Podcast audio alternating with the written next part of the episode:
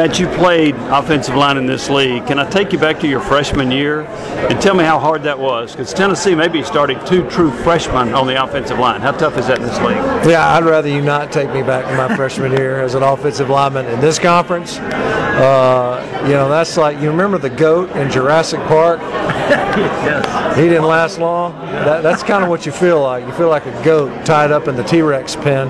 Um, that's a difficult proposition. And, and, you know, even if you're a really talented player, you, know, you think about the guys that have been able to step in and play right away as true freshmen. Trey Smith probably is among the best, if not the best, that I think I've ever seen.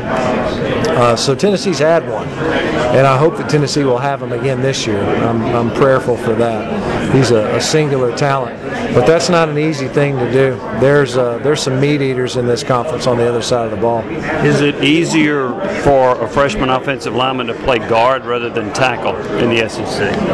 Depend, As a true freshman. Depends on what down. Depends on who the defensive tackle is or the, who the defensive end is. Right?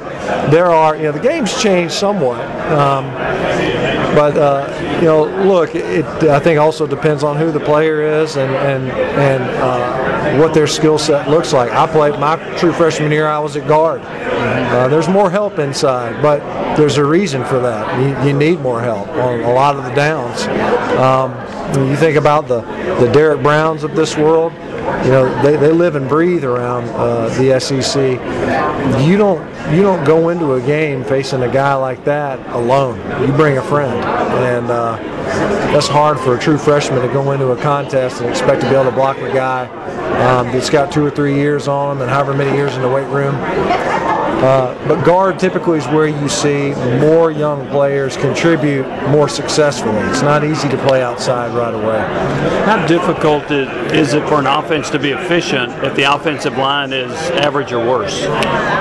I think ultimately, if, if you're talking about championship level uh, competition, it's not possible. Uh, you have to have an offensive line that can assert itself. Uh, ultimately, a football game is a, an accumulation of situations, and you will find yourself in a third down situation. Doesn't have to necessarily be third and short. You'll find yourself in a goal line scenario where the offensive line needs to be the difference. Uh, at the very least, it can't be a deficiency.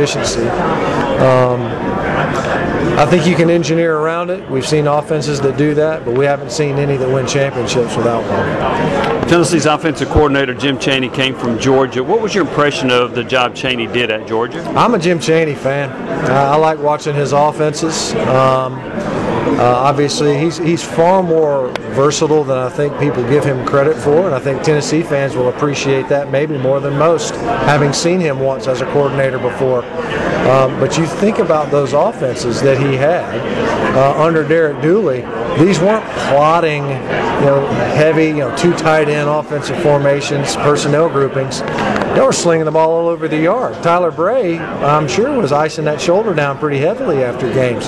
This is the same guy that cut his teeth out in Purdue uh, with Drew Brees and Joe Tiller and that wide open offense. So, and yet we've also seen him run heavy tight end sets at Arkansas and Pittsburgh and use set pieces and make Nathan Peterman, a Tennessee castoff, look like a pretty doggone good quarterback. So, got him drafted. Um, yeah, no doubt. So, uh, I think Jim Chaney is a is a really talented football coach.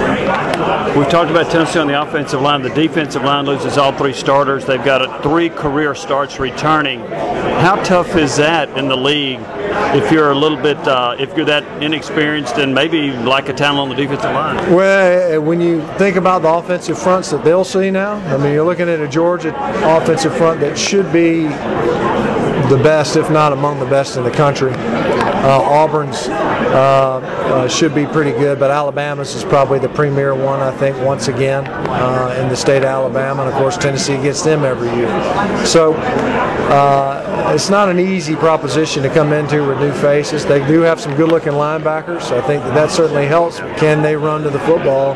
If you can't hold the point and move the line of scrimmage, and I think that'll be probably among the biggest question marks for Tennessee.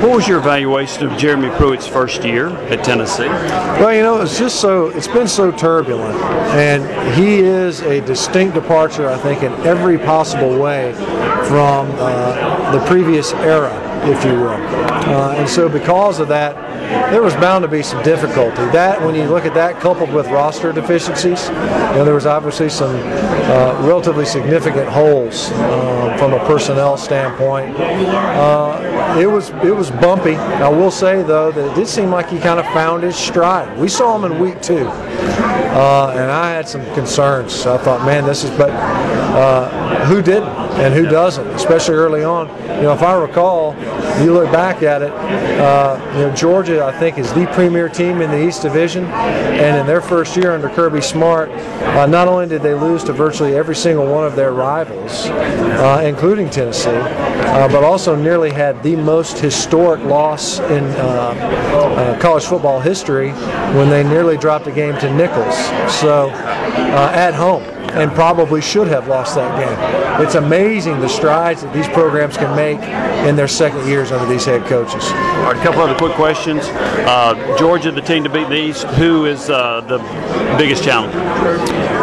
I think it, you know, from a roster standpoint, it's probably Florida, but there's a decent chance it's Missouri, given the way that uh, I think when I say challenger, I don't think they win the division, but I think Missouri's got a very real chance, given where they show up in the schedule in November and as well as they played historically late in seasons. You know, Missouri gave Georgia more than they wanted a year ago. There's a chance they might uh, give them more than they want this year as well. You're involved with the AFCA Good Works team. Trey Smith from Tennessee's on that list. Just talk a little bit more about the Good Works team, Trey Smith. Uh, Trey Smith is, I think, the perfect example of what the Good Works team is all about. There's a kid uh, that, you know, obviously has been compromised from his ability to contribute, and he's an unbelievable talent. But the intention of this team has been um, to identify and recognize his contributions off the field. And the leadership that he's demonstrated, the initiative that he has demonstrated um, in efforts to impact others in a positive way in and around him and leverage his status as a college football player is a big deal and should be acknowledged. Uh, he's a great football player. He's an even better kid. And uh, that'll matter a whole lot longer than his, uh, once his uh, eligibility is exhausted at Tennessee. Anything else you want to add about the Good Works team? It's the best recognition you can get in college football.